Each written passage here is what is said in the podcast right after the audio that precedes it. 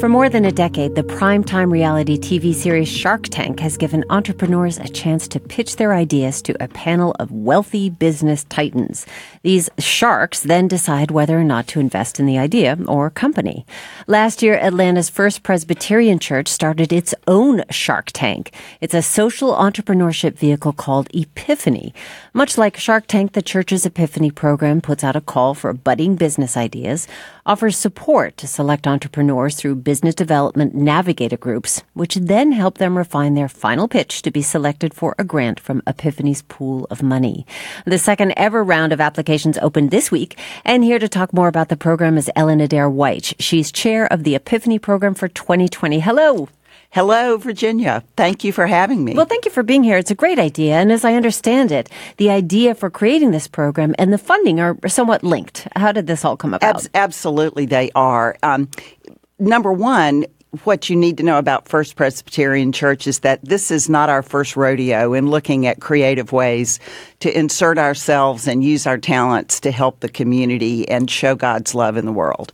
But what we have done is to rethink how we do that in a way that we think is much more contemporary and gives us the opportunity to create more sustainable solutions to some of these great big intractable problems that really face us on a daily basis here in Atlanta and around the world. So how is this funded? It's funded through the congregation. And last year we were fortunate to have been approached by a filming company to film a movie in the in the um, facilities at the church here at 16th and Peachtree.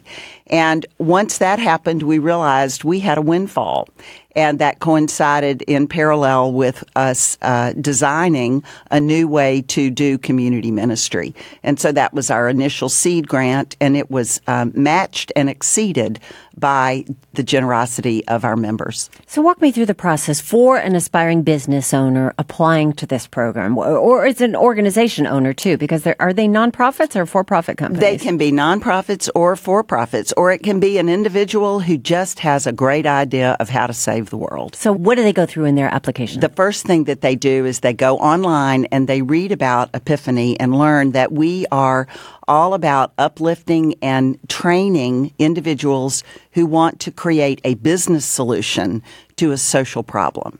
And that's the real key. This is a way that we hope to encourage individuals and organizations to create opportunities that don't rely just on donations so that there is a revenue model that um, is intrinsic in what they're trying to do.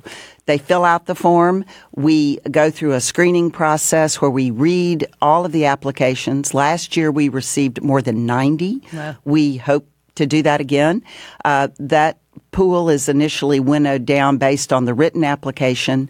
We select a smaller pool for what we call navigation, and those are paired with business mentors, members out of our congregation who have volunteered to use their expertise and business skills to kind of guide them through guide, the process. To guide them through the process, to understand what their needs are, and we'll further winnow that down to a small pool probably 10 to 15 that will actually pitch to an independent panel of judges made up of other members. All right, I want to put a pin in that and come back to it, but I'm wondering if only faith based organizations can receive these grants. No, not at all. Okay. We are a faith based organization, and we do ask that applicants look and make sure that their goals align with what our mission states that we're trying to do, which is to bring light and solutions to the world. But they do not have to be Christian. They do not have to be a faith professing individual at all.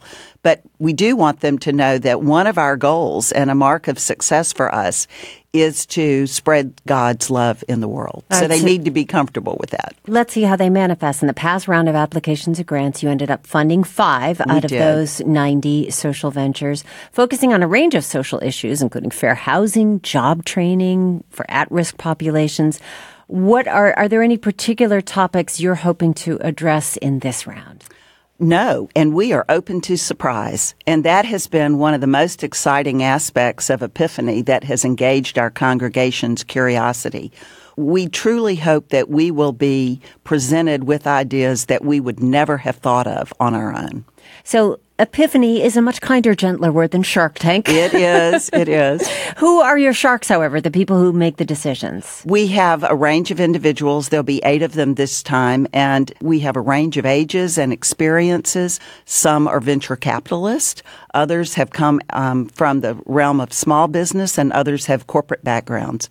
Uh, we even have some stay at home folks who just have an intuition for what we're all about. How do you decide how much each venture receives? It depends on the needs and the goals that the venture brings to us and the opportunity that we see to be transformational where they are right now. So we're not trying to just get them across the finish line. We're trying to give them a a grant and we're open to a different financial instrument if a grant is not what works, but something that is going to truly enable them to launch.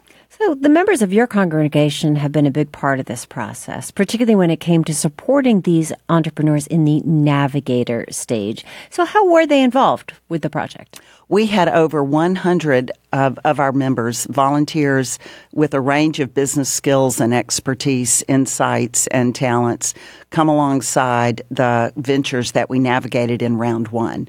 We navigated 21 ventures. So a quarter of them were actually funded. Mm-hmm. But what those individuals did was first meet with them, understand what they were trying to do, bring along contacts. The navigator team walks with these individuals the entire acceleration period. This Epiphany project, you're leveraging the power of a congregation quite differently than a lot of traditional church programs. You know, this is not a bake sale. No. So, what do you think is unique about your congregation that encourages them or enables them to meet the needs of these entrepreneurs? Well, I don't know that we have a unique congregation, except that they were totally open and willing to follow where this big idea might lead. We have individuals who come from all over the city. We're located in Midtown, right next to the High Museum.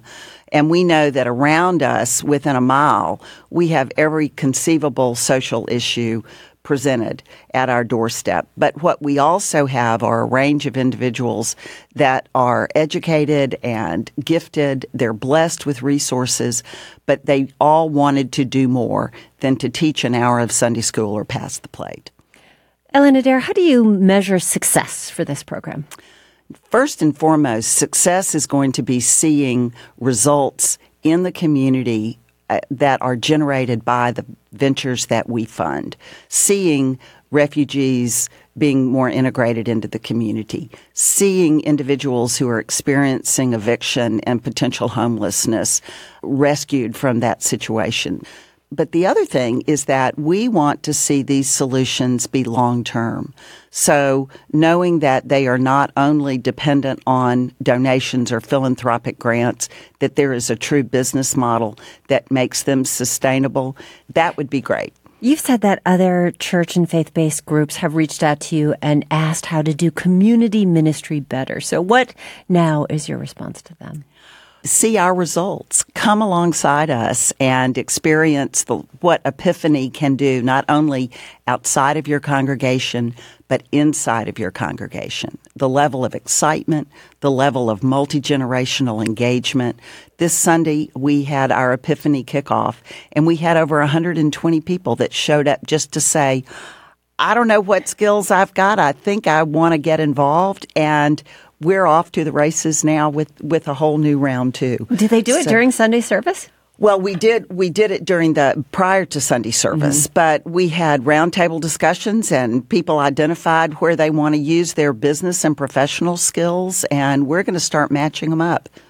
Ellen Adair Wyche, thank you so much for speaking with us. You're welcome. Thank you, Virginia. Ellen Adair Wyche is chair for the Epiphany program at Atlanta's First Presbyterian Church.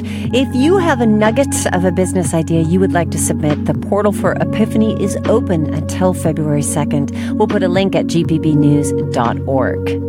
Stay with us for more of On Second Thought after a short break.